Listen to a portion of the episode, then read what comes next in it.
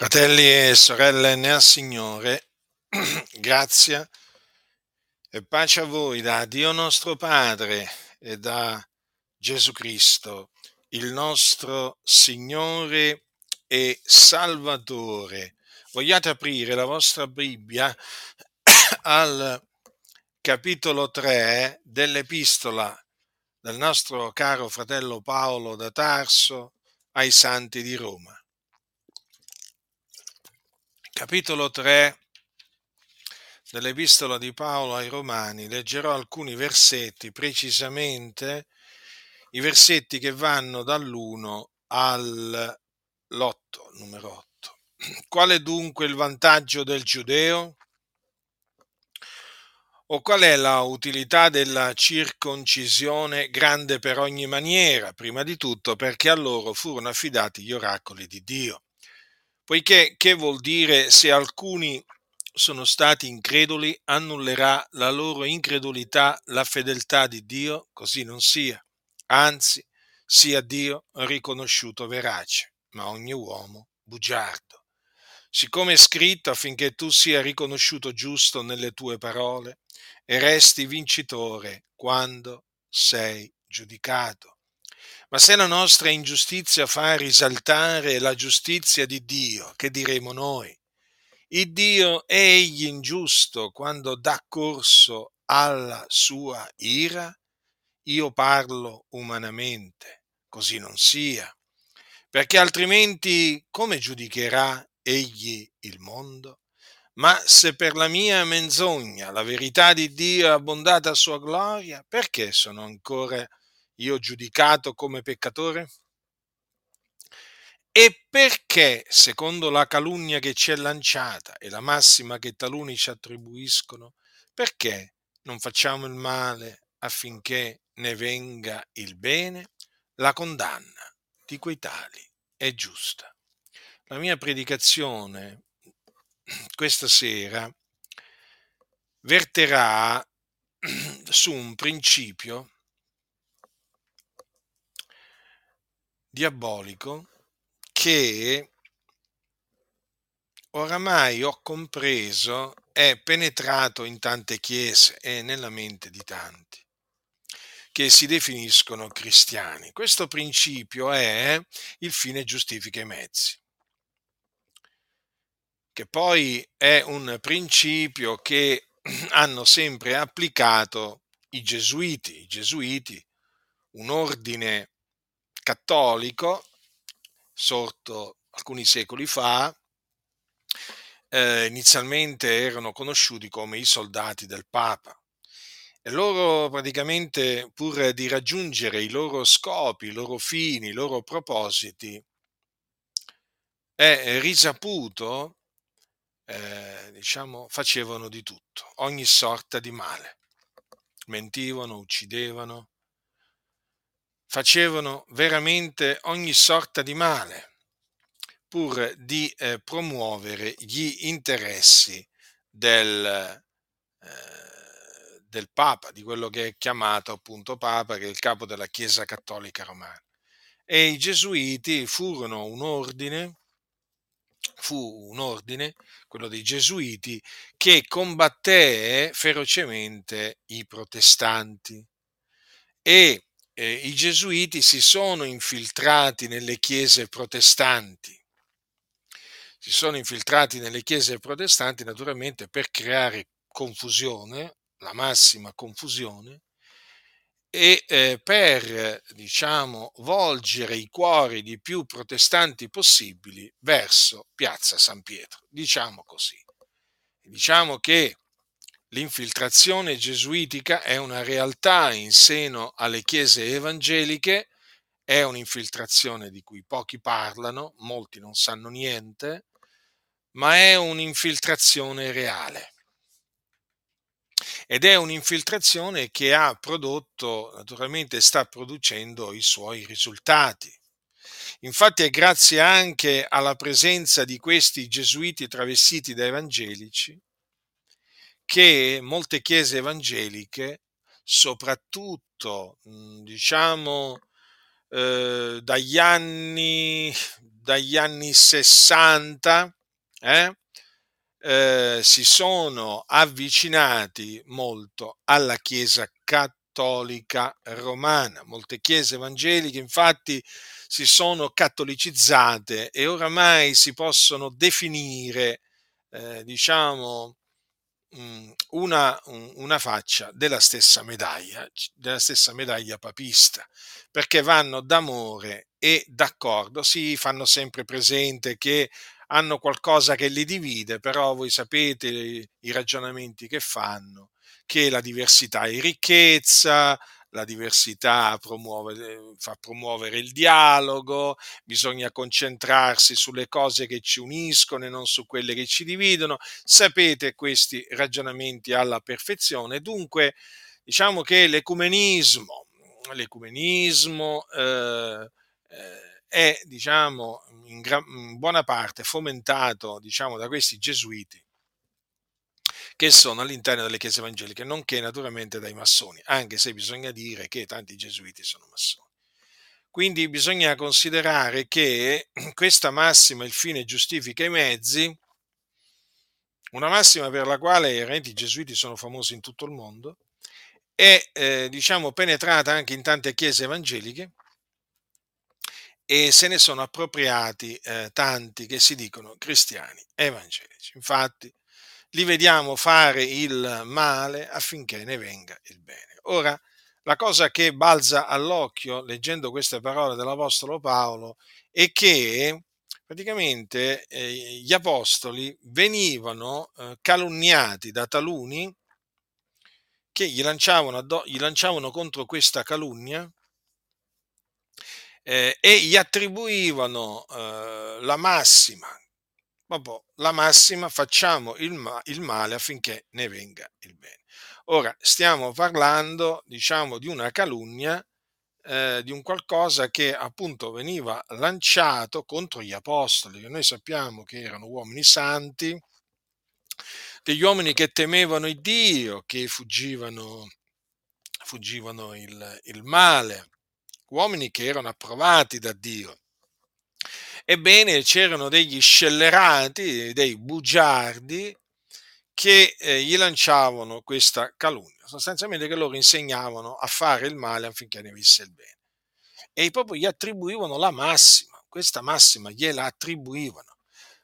Leggendo veramente mh, talune, talune dichiarazioni dell'Apostolo Paolo si rimane veramente meravigliati e questa è una di quelle affermazioni che ti fa rimanere veramente meravigliato. Ma che cosa dice Paolo? La condanna di quei tali giusti. Poche parole per dire appunto che quelli che eh, gli attribuivano questa, questa massima, quelli che appunto li calunniavano, erano sotto la condanna di Dio.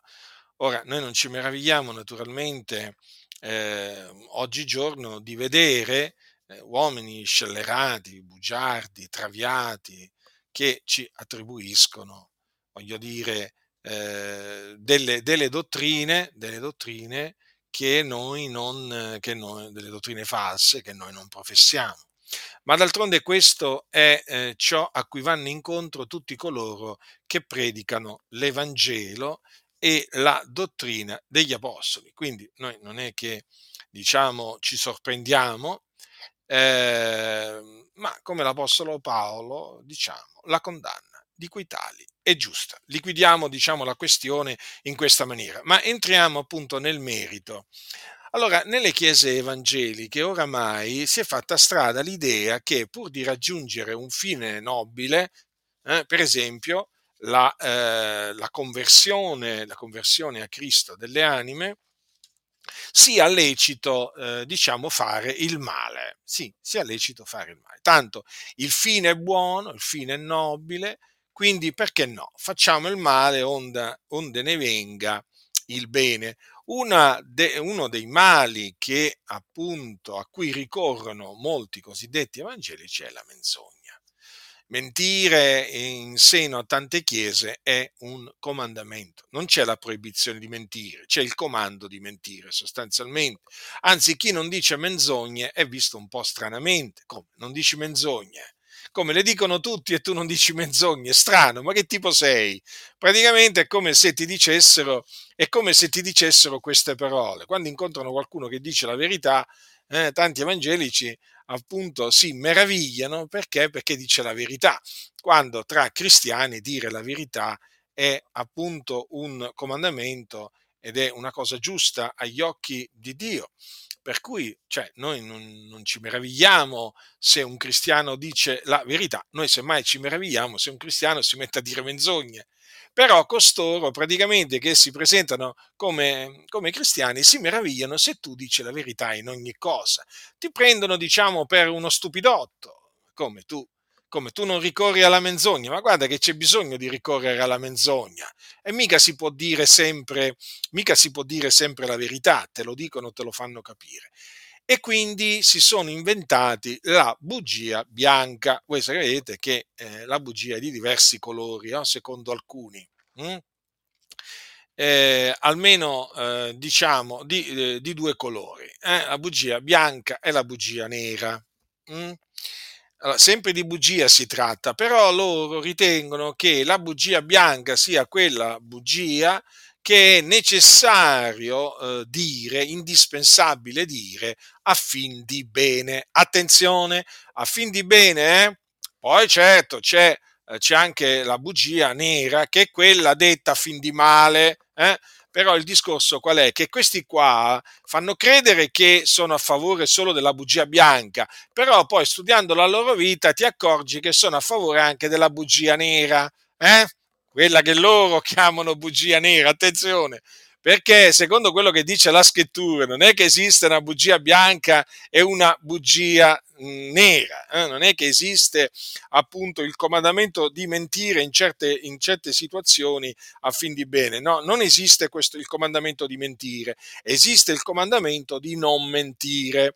Ed ecco qui il punto, noi non possiamo assolutamente accettare la cosiddetta menzogna bianca Mm, aff- eh, diciamo, mh, mm, come, la, come la promuovono costoro. Assolutamente, anzi noi la condanniamo perché la menzogna bianca rimane sempre menzogna. Dice l'Apostolo Paolo, perciò bandita la menzogna, ognuno dica la verità al suo prossimo perché siamo membra gli uni degli altri. Quindi noi che abbiamo conosciuto la verità, mh, mm, e vi ricordo che Gesù è la verità, non una verità, eh? Badate bene, badate bene agli articoli, state attenti agli articoli, se non conoscete il valore, il valore e il significato degli articoli, andatevi a prendere un, un dizionario della lingua italiana, andate, andate a studiare un po' di grammatica italiana, perché qui c'è qualcuno che vi vuole fare credere che tra dire che Gesù è una verità e la verità non ci sia nessuna, nessuna differenza e invece la differenza è abissale, proprio abissale. Allora, noi abbiamo conosciuto la verità che è Cristo Gesù e siamo chiamati a dire la verità al nostro prossimo. Noi siamo membri gli uni degli altri dello stesso, dello stesso corpo e quindi noi non possiamo pensare che la mano possa mentire al piede o il piede possa mentire al fegato. Possiamo mai pensarlo questo? Se siamo membri gli uni degli altri, vuol dire che siamo membri dello stesso corpo, il corpo è il corpo di Cristo. E quindi ogni, ogni membro deve onorare l'altro membro. Eh? E naturalmente l'altro membro viene onorato dice, anche dicendogli la verità. Tante maniere viene onorato, ma una delle maniere in cui viene onorato, diciamo, l'altro membro del corpo di Cristo è appunto dicendogli la verità. Poi c'è un discorso molto semplice, tutte le cose che voi volete che gli uomini facciano a voi, fatele voi pure a loro. Allora, chi di noi, chi di noi desidera che qualcuno ci menta, anche a, a fin di bene? Chi? Chi lo vuole? Io non lo voglio.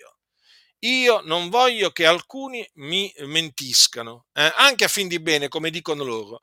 Eh? Non lo voglio. Io voglio che mi dicano solo, esclusivamente la verità. E quindi io voglio dire al mio prossimo solo ed esclusivamente la verità. Quindi la menzogna va bandita. Non importa come viene chiamata, poi se inventeranno pure quella gialla, quella rossa, quella verde, non importa. Comunque sappiate questo, non importa la menzogna con che colore viene dipinta, sempre menzogna è. Quindi questa bugia bianca, cosiddetta bugia bianca, si è fatta molto strada nelle chiese evangeliche. Eh? ma naturalmente è come nella Chiesa Cattolica. Eh, nella Chiesa Cattolica praticamente proprio, c'è proprio un insegnamento chiaro che appunto dice che si può mentire a fin, a fin di bene, eh? mentre la Sacra Scrittura condanna il mentire. Allora questo, fratelli, fa capire quanto la menzogna eh, sia amata amata e praticata. E voglio ricordare, eh, voglio ricordare, ai bugiardi evangelici, cioè a quelli che amano e praticano la menzogna, perché i bugiardi sono quelli che amano e praticano la menzogna, voglio ricordare che la parte che aspetta tutti i bugiardi è lo stagno ardente di fuoco e di zolfo, non è, eh, non è la nuova Gerusalemme, i bugiardi non entreranno nella nuova Gerusalemme, i bugiardi saranno gettati nel fuoco eterno. Eh? Tutti i bugiardi, eh? quindi anche quelli, anche i bugiardi delle menzogne, per diciamo i bugiardi bianchi, va, chiamiamoli così, no? I bugiardi bianchi. Perché loro dicono che appunto dicono bugie bianche, allora, allora noi li chiamiamo i bugiardi bianchi. Eh? Poi dice anche nel, nel, libro dell'Apocalisse, fuori i cani, gli stregoni, i fornicatori, gli omicidi, gli idolatri e chiunque ama e pratica la menzogna. Quindi, da notare che quelli che amano e praticano la menzogna e i bugiardi bianchi amano e praticano la menzogna, eh, sono messi sullo stesso piano, eh, sullo stesso livello dei cani, degli stregoni, dei fornicatori, degli omicidi e degli idolatri. Quindi, chi ha orecchi da udire? Oda. Allora, vi stavo dicendo che... Eh, Ehm, generalmente viene presentata, viene presentata come benevola, come diciamo opera utile la, la, bugia, la bugia bianca. E abbiamo visto che la Sacra Scrittura diciamo, condanna, condanna il dire il dire menzogne. Però voglio farvi presente, eh, vi ho prima accennato a questo, che eh, i bugiardi bianchi sono nello stesso tempo bugiardi neri nel senso che usano anche la menzogna quella a scopo di male, a scopo di male, quindi per eh, proprio eh, distruggere la reputazione dell'altro, proprio per fargli, per fargli del male. Mm? E ehm, infatti, infatti eh, nelle denominazioni evangeliche, per esempio, siccome sapete che c'è la competizione tra pastori, no? perché la denominazione è un sistema diabolico che è fatto proprio per fare del male alla Chiesa.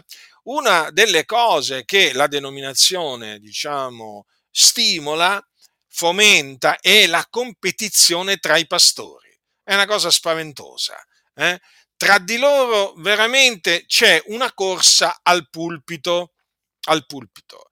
Ognuno, diciamo che eh, cercano di impossessarsi, diciamo, del, della chiesa più grande, eh, cercano di fare carriera eh, e quindi vogliono ambire sempre a posti di, eh, di, comando, ai posti ai vertici e lì naturalmente ci si arriva solamente con la menzogna, ossia ricorrendo alla menzogna contro il proprio avversario, perché proprio perché c'è questa competizione poi nasce, nasce appunto l'avversione verso Tizio Caio Sempronio, cioè nel momento in cui quello si mette, diciamo, sulla sua strada, eh, e lui naturalmente cercherà di sbarazzarsene, eh, diciamo, mettendo in giro delle, eh, delle voci calunniose, delle, men- delle menzogne, delle false accuse contro quella persona che lo sta ostacolando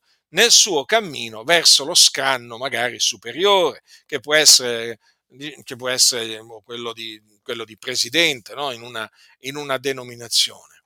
Ora, queste cose sono conosciute nell'ambito della denominazione, cioè che i pastori sono praticamente tutti dei bugiardi, tutti, quasi tutti.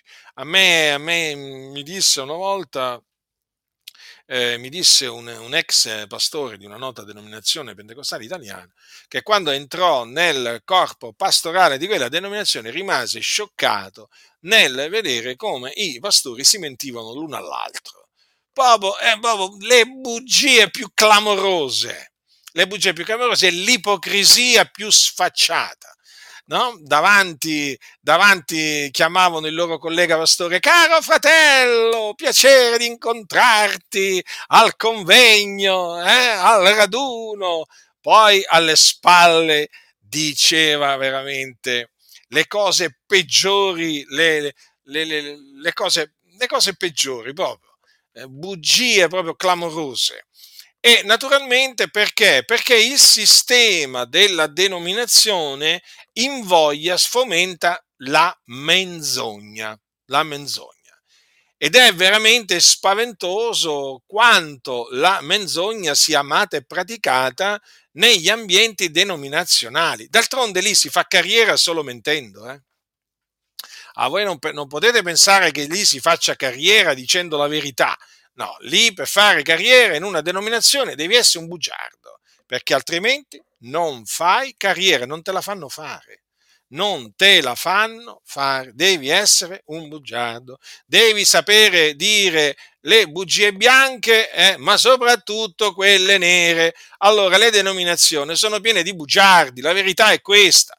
Allora, che siano piene di bugiardi lo sanno, però sapete, tra il sapere e poi il denunciarlo c'è una grande differenza. Io lo denuncio, questo, io lo denuncio, questo diciamo andazzo, perché è giusto che lo denunci, perché le cose stanno così.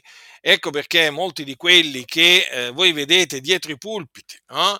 e che diciamo esordiscono così, benvenuti nella casa del Signore, nella casa del Re dei Re, allora dovete sapere che sono dei bugiardi dei bugiardi, la massima parte di loro sono dei bugiardi. Una volta che scendono dal pulpito dicono così tante menzogne che poi ne dicono così tante che se le dimenticano. Ora, tutta questa gente qui poi non li vedrete nell'aldilà, eh? fermo restando che voi andate in cielo, sappiate che poi in cielo non li incontrerete, perché questi quando muoiono vanno all'inferno. Infatti i bugiardi i bugiardi vanno in perdizione. Infatti, se voi notate, non ci sono predicazioni eh, contro i bugiardi. Come mai? Non ci sono predicazioni contro quelli che dicono menzogne, eh? né a scopo di bene né a scopo di male. Ma magari qualcuna, eh, diciamo, contro coloro che mentiscono a scopo, a scopo di male c'è, ma contro quelli che mentiscono a scopo di bene non ce ne sono. Ma perché? Perché la menzogna è amata e praticata, che poi vi, vi ripeto, eh, non è che c'è scritto gli amanti, quelli che amano e praticano la menzogna eh, diciamo, nera. Hm? Fuori quelli che amano e praticano la menzogna nera. Eh? o eh, tutti i bugiardi che dicono bugie, eh, bugie, mm, bugie nere. No, no, no, no, no, no, no. No, fratelli, ascoltatemi, la scrittura parla di tutti i bugiardi e di, co- di coloro che amano e praticano la menzogna. Quindi siete stati avvertiti, non vi fate trascinare dai bugiardi, dai bugiardi, eh? che appunto stanno particolarmente dietro i pulpiti e che con il loro esempio, cattivo esempio, appunto incitano poi anche i membri a dire menzogne a scopo di bene, ma anche a scopo di male. Perché naturalmente il membro dice, ma se il pastore dice le menzogne, eh, allora vuol dire che pure io le posso dire le menzogne perché funziona così. È come se la moglie del pastore si mette la minigonna. Che dirà una credente appena convertita? Facciamo un esempio. Mm? Dirà, ma se la moglie del pastore si presenta con la minigonna, la minigonna la posso mettere io. Eh? Se si mette i gioielli d'oro, vuol dire i gioielli d'oro è consentito mettermeli anche a me. Beh, è così, perché poi appunto il pastore e la propria moglie diventano appunto, sono gli esempi che eh, la Chiesa deve seguire e se sono cattivi esempi, che cosa seguiranno i membri? Seguiranno dei cattivi esempi. Seguiranno l'esempio cattivo del pastore e della pastora, perché voi sapete che ormai le mogli dei pastori sono diventate pastoresse, lo, diventano per default in automatico. Eh?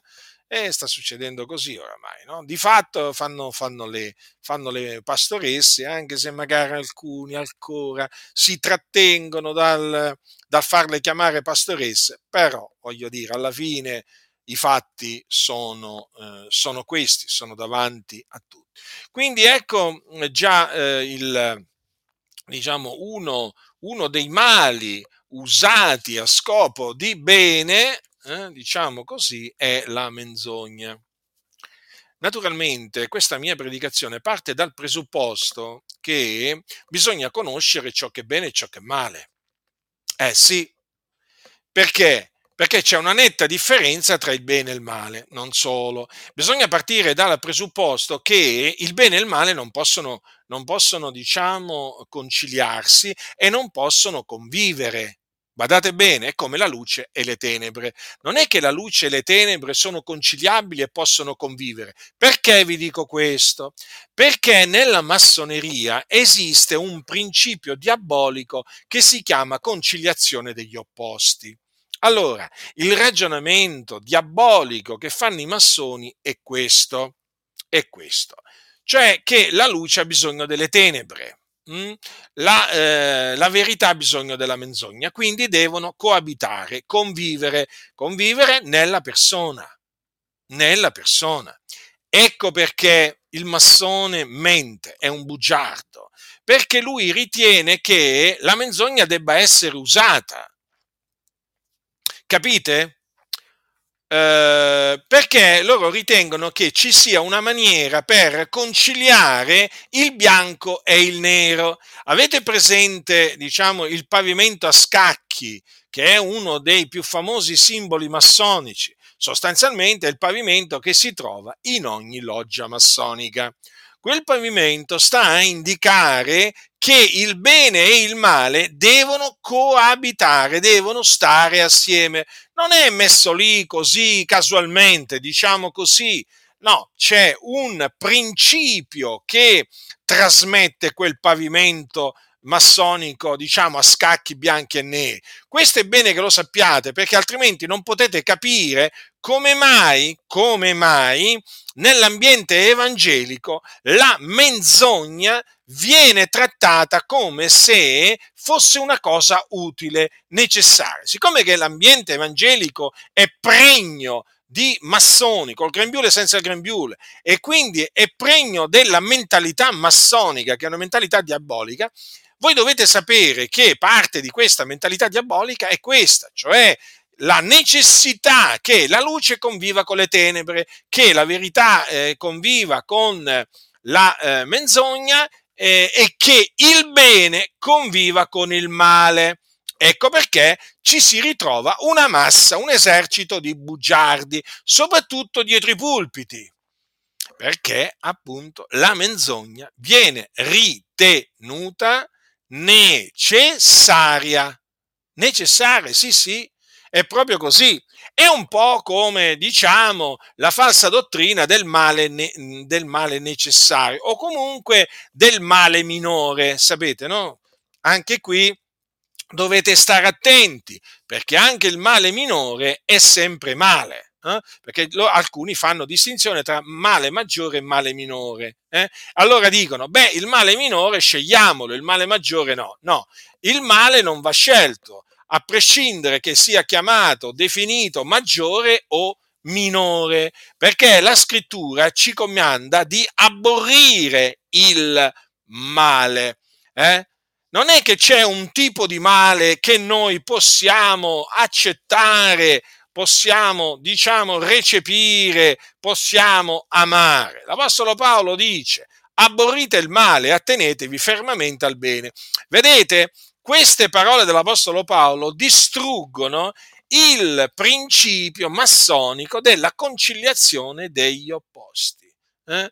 Infatti vi siete mai chiesti, ma come fa quel pastore a dire una, una, una, una cosa vera e poi dopo a dire menzogne, perché appunto eh, essendo un, un, massone o col grembiule o senza il grembiule, ha questa mentalità, questa mente perversa, secondo cui appunto la, eh, la menzogna può convivere, anzi deve convivere con la eh, verità. E questo è diffuso anche in molti membri di chiesa che non sono pastori, perché non è che bisogna, diciamo, solamente prendere di mira i pastori bugiardi, io prendo di mira anche i membri delle chiese che sono, che sono bugiardi e hanno questa idea, idea, idea diabolica, idea diabolica.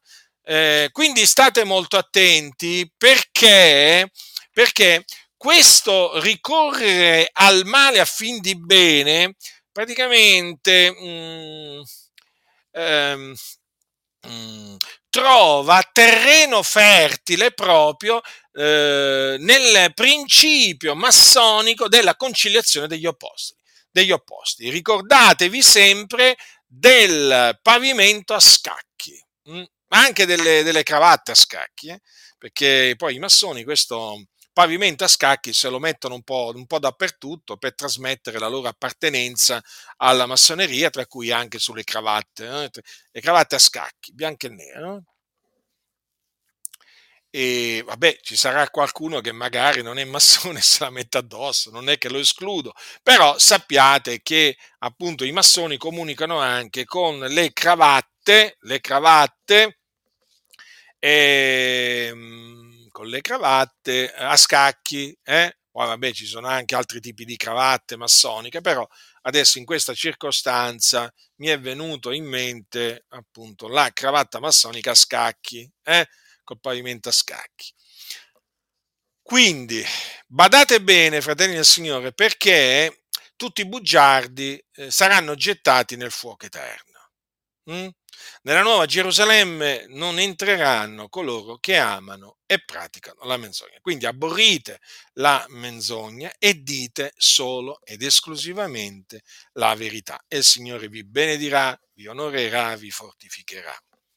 Un altro, un altro male che viene, eh, che viene compiuto a eh, fin di bene è il ladrocinio, il ladrocinio, cioè rubare. Rubare è praticamente diventato anche qui un dovere, un dovere per molti, per molti che si dicono cristiani, perché?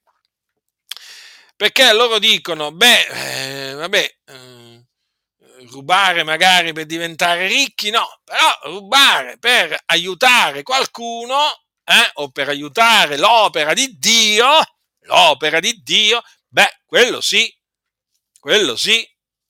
Eh? Però ricordatevi che c'è anche chi ruba, eh?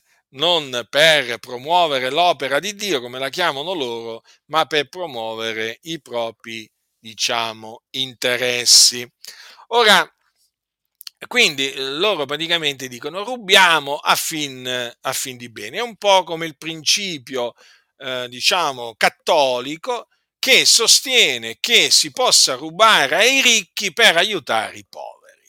Eh sì, la Chiesa Cattolica si è inventato pure questo precetto. La Chiesa Cattolica giustifica, giustifica quelli che rubano ai, ai, ricchi per aiutare i poveri. Ma la scrittura non dice che si può rubare ai, eh, ai ricchi per aiutare i poveri. Eh? Non lo dice questo. Sapete cosa dice la scrittura? Chi rubava non rubi più, ma si affatichi piuttosto a lavorare onestamente con le proprie mani onde abbia di che far parte a colui che ha bisogno. Quindi la scrittura vieta di rubare sia al, eh, al ricco che al povero. E infatti i ladri, i ladri non erediteranno il regno di Dio, i ladri non entreranno nel regno dei cieli, anche se naturalmente poi sappiamo bene che quando arriva il funerale dei ladri, eh, eh, i, ladri vengono mandati in cielo, eh? vengono mandati in cielo perché eh, dicono che sono ritornati alla casa del padre, perché sapete i ladri sono scesi dalla casa del padre, eh? Sono, sono discesi dalla casa del padre, secondo questi che hanno una mentalità agnostica, e poi sono tornati alla casa del padre, i ladri, ma non solo i ladri, gli adulteri, i fornicatori, gli omicidi, i bestemmiatori, insomma, voi sapete che a funerale poi vengono tutti mandati, mandati in cielo, anche i ladri. Poi vi raccomando, i ladri che hanno rubato per promuovere l'opera di Dio. Quelli hanno veramente un posto particolare nella denominazione. Ci manca solo che ci fanno la statua. Eh? Ci fanno la statua.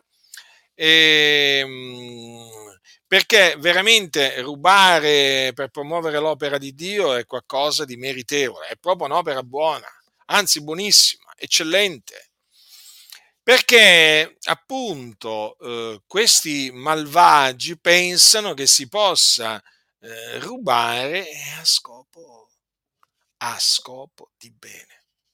Questa è la realtà, eh? Tenete presente anche che eh, ci sono coloro che ritengono che si possa eh, anzi si debba uccidere a fin di bene. Voi direte, ma come? Nelle chiese evangeliche c'è gente che pensa che si debba uccidere qualcuno a scopo di bene? Sì, vi faccio un esempio. Esiste una dottrina in ambito evangelico che sostiene che la Chiesa, la Chiesa, nel momento in cui dovesse andare al governo un dittatore, che perseguita i cristiani, dico in questi casi la Chiesa è autorizzata praticamente ad uccidere il dittatore. Mm? Eh, è una, uh, una, dottrina di cui mm, molti diciamo ignorano l'esistenza eh, altri conoscono diciamo, l'esistenza di questa dottrina ma cercano di parlarne il meno possibile. Però vi posso assicurare che esiste. Quindi, quindi qual è il messaggio che viene lanciato? Che viene lanciato? Che se va al potere un uomo come Adolf Hitler, faccio un esempio, diciamo che i cristiani sono autorizzati a eh, diciamo, ordire complotti per cercare di uccidere il dittatore Adolf Hitler. Sappiate, sappiate che ci sono coloro che approvano questa dottrina, cioè a scopo di bene, quindi loro dicono bisogna togliere di mezzo il dittatore che è cattivo non promuove eh, il bene della Chiesa, cerca anzi di distruggerla e allora noi ci diamo da fare per toglierlo di mezzo. E eh no, e eh no. La Chiesa di Dio è chiamata a eh, sottomettersi alle autorità. Non importa se l'autorità è un re, se è un dittatore, se è un presidente, diciamo, eh, un presidente e così via. Eh, le autorità vanno rispettate, ad esse ci si deve sottomettere, anche se quelle autorità perseguitano la Chiesa.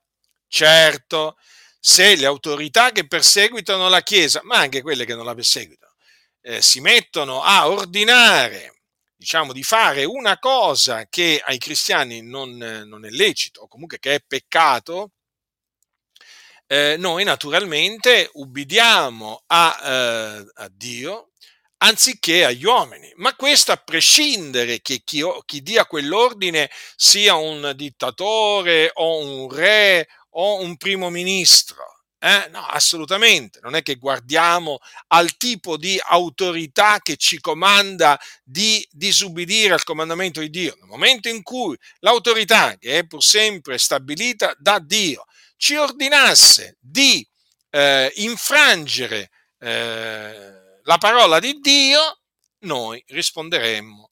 Bisogna ubbidire a Dio anziché agli uomini.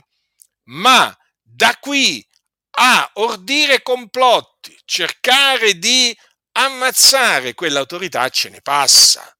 Quindi noi vogliamo dire con ogni franchezza, eh, vogliamo dire con ogni franchezza, che noi condanniamo la dottrina eh, che incita ad ammazzare le autorità quando queste autorità vanno contro gli interessi della, della, della, della Chiesa. Mm? Noi la condanniamo questa dottrina. Faremo il male onde ne venga il bene, così non sia. Queste cose voglio che voi le abbiate veramente mm, ben, ben chiare e anche ben scolpite eh, nel vostro cuore, nella vostra mente, perché dobbiamo fare i conti con queste false dottrine, con coloro che promuovono queste false dottrine.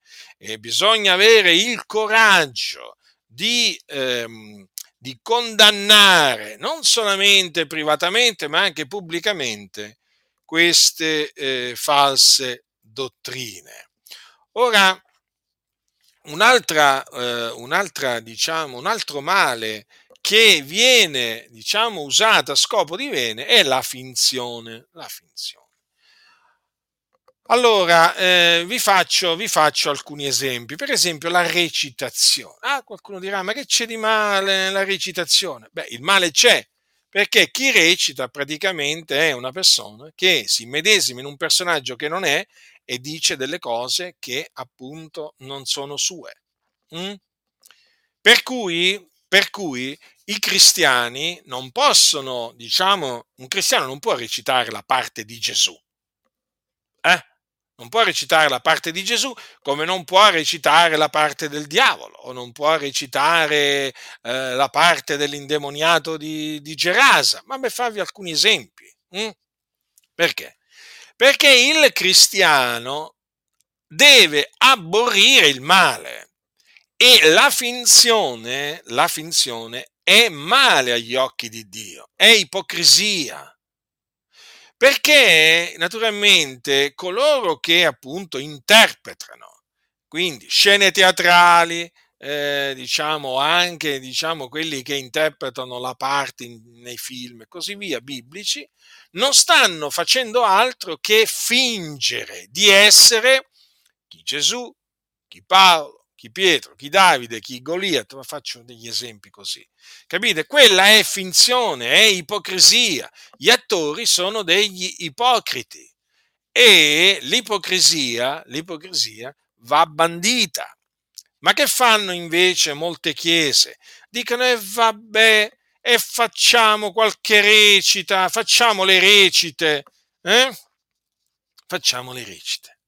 Pensate che io, nella, quando io ero gio, un giovane adolescente che frequentavo una chiesa delle assemblee di Dio in Italia, faccio anche il nome, la chiesa delle assemblee di Dio in Italia di Marchirolo, in provincia di Varese.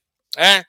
E vi dico anche chi era il pastore allora, perché io vi dico queste cose finché rimangono agli atti. E il pastore aveva il cognome Fiore e eh, ma lì chi comandava era la moglie, mm, la moglie, la moglie, che ogni tanto veniva anche fatta predicare, ma qui stiamo parlando degli anni, cioè di decenni, decenni e decenni fa, eh. Sì, veniva fatta predicare durante il culto dal marito che la invitava dietro il pulpito a predicare, lei si metteva il velo e predicava, proprio predicava eh, e quella era una chiesa, diciamo, sotto la supervisione eh, della chiesa Adi di Milano, eh, che a quel tempo era, eh, diciamo, pasturata da Germano Giuliani, che peraltro ogni tanto diciamo, faceva la visita a Marchirolo.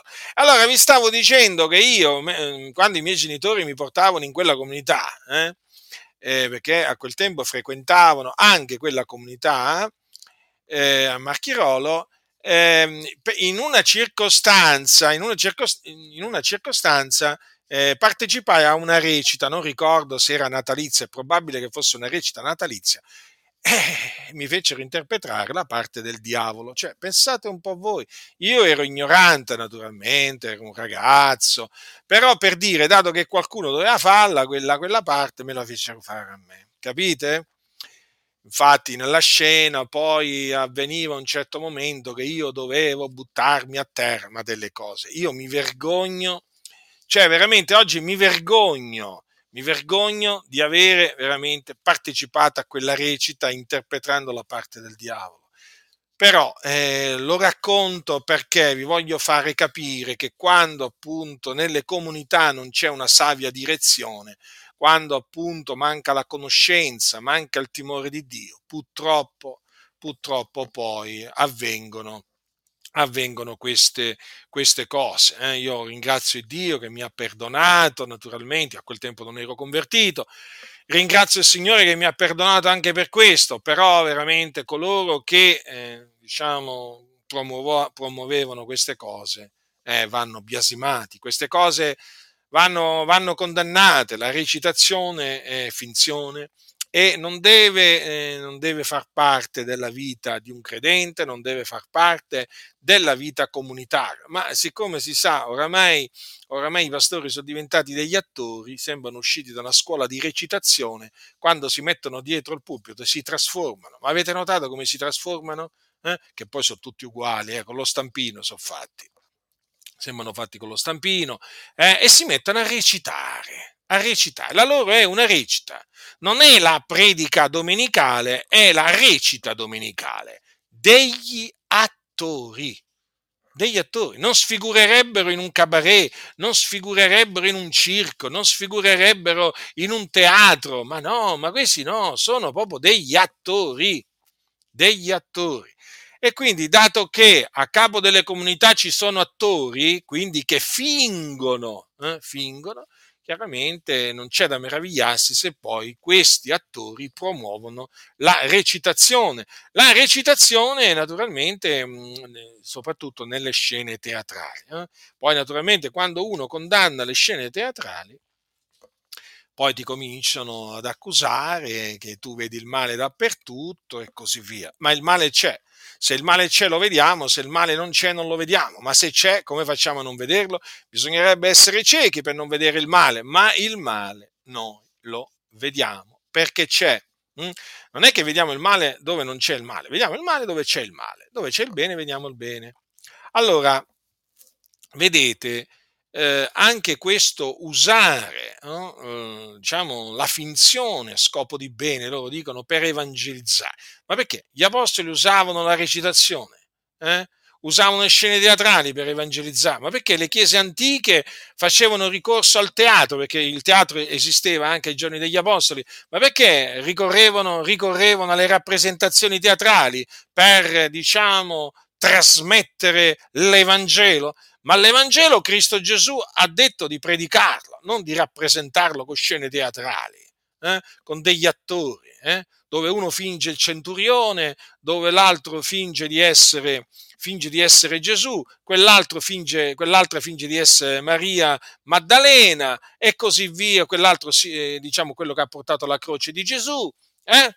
Insomma, alla fine qui viene tollerato tutto, tollerato tutto ed è una vergogna che poi alla fine poi tutto degenera, tutto poi lievita, perché un po' di lievito fa lievitare tutta la pasta. E oramai le chiese, fratelli del Signore, sono diventati veramente... Uff, cosa sono diventate tante chiese? Cosa sono diventate? Sono veramente diventate delle organizzazioni che fomentano il male. Lo fomentano e lo giustificano. E lo giustificano. Ma poi quello che colpisce è anche che il male non viene riconosciuto come male. Ecco, questa è una cosa molto triste, perché il male, il cristiano no, è chiamato a riconoscerlo subito come male. Se è male lo deve riconoscere. E no, il male non viene riconosciuto spesso. Mm? Non, viene, non viene riconosciuto. E, ehm, e se viene riconosciuto, viene giustificato. Vabbè, ma l'ha fatta a scopo di bene. Allora, pochi giorni fa ho messo la testimonianza di un pastore delle Adi hm, che praticamente raccontando una, una testimonianza di una ragazza, no, di una ragazza induista che diciamo frequentava la comunità di cui è, è, è pastore, raccontando diciamo questa questa storia a un certo punto ehm, dice che eh, questa, questa, ragazza durante una riunione a, di culto, alla fine precisamente finito il culto, va avanti sentendosi male, dice basta, basta, non mi parlate più di Gesù. E al che questo, diciamo, pastore delle Adi eh, si avvicina a questa ragazza, gli dice, senti, ma cosa c'hai? Cos'è che hai? E al che questa ragazza risponde, sto male, ma io prego i miei dei. Capite? Allora, sto male, ma io prego i miei dei. Ora, voi dovreste sapere che la religione induista ha tanti dei, ma c'ha dei veramente terribili, terribili, di cui basta vedere solo le immagini o le statuette che hanno per capire che sono veramente dei demoni, eh, dei demoni, a prescindere comunque, poter, possono essere anche dei bei, dei bei, diciamo, idoli, belle statue e belle immagini alcune, però una cosa deve essere chiara, o belle e brutte le immagini, le statue, dietro si celano i demoni, le carni che i gentili sacrificano, ricordatevi, non le sacrificano a Dio, ma ai demoni.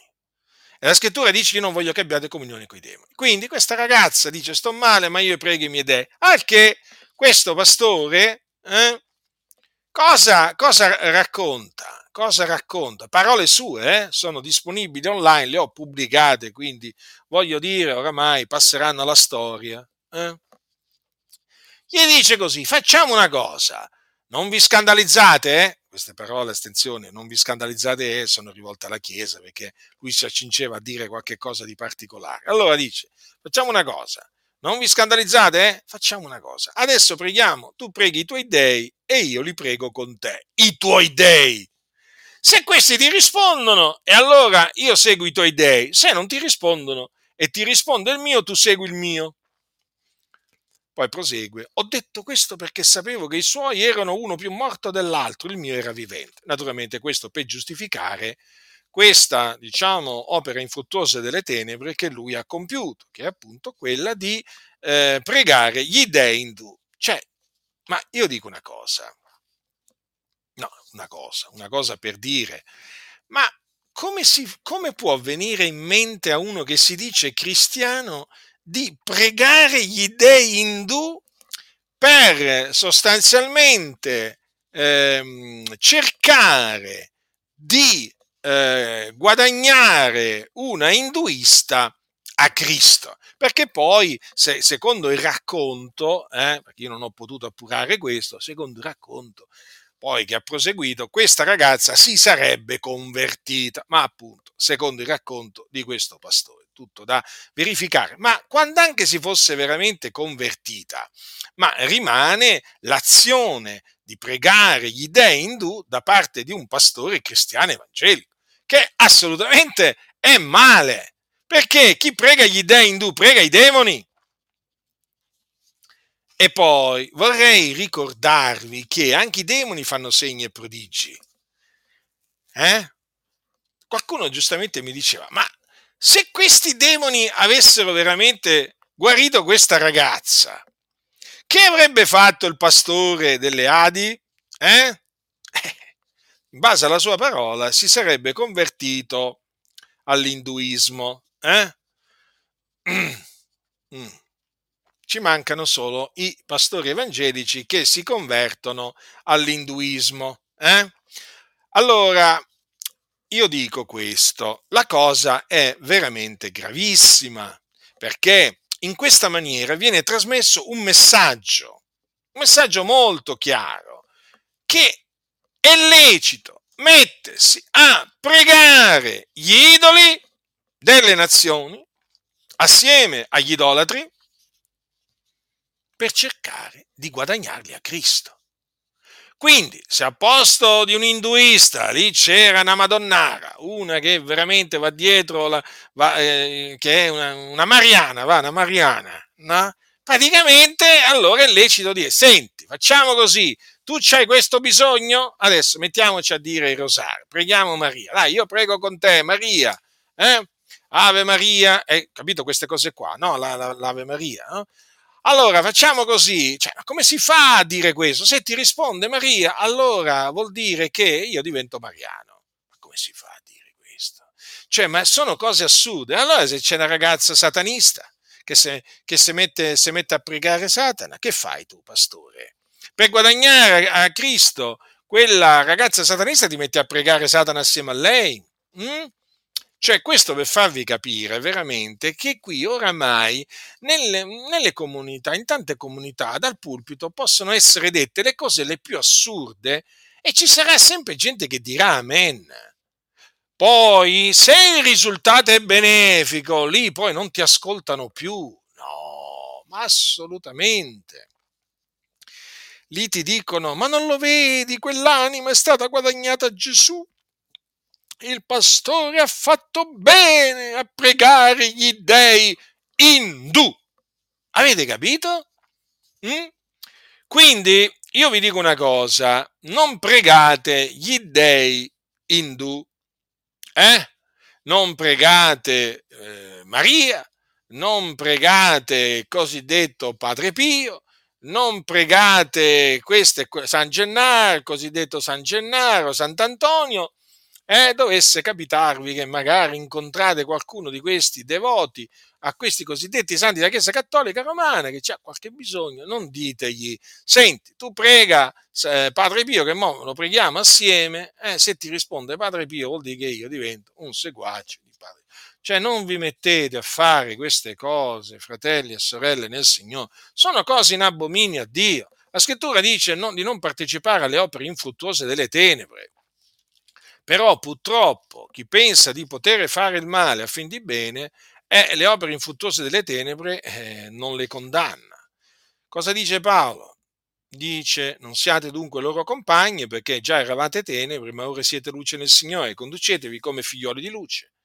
Poiché il frutto della luce consiste in tutto ciò che è bontà, giustizia e verità, esaminando che cosa si accetta al Signore, e non partecipate alle opere infruttuose delle tenebre, anzi, piuttosto riprendetele, poiché egli è disonesto pur di dire le cose che si fanno da costoro in quindi, se incontrate un idolatra, non importa se è mariano, induista, buddista e così via, esortatelo a ravvedersi, a convertirsi dagli idoli all'Iddio vivente e vero e a credere nell'Evangelo.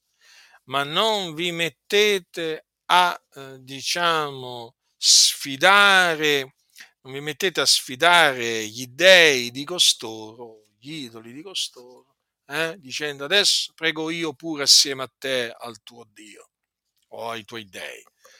Non fate queste cose, perché queste cose sono male agli occhi di Dio. E per queste cose l'ira di Dio viene sugli uomini ribelli. Sì, perché molti si dimenticano che il Dio si adira e che Dio punisce coloro che sono dati al male, anche coloro che si danno al male a scopo di bene.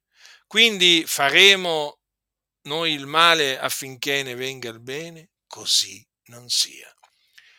E aggiungo, aggiungo, la condanna di coloro che insegnano a fare il male onde ne venga il bene, è giusta. La grazia del Signore nostro Gesù Cristo sia con tutti coloro che lo amano con purità incorrotta.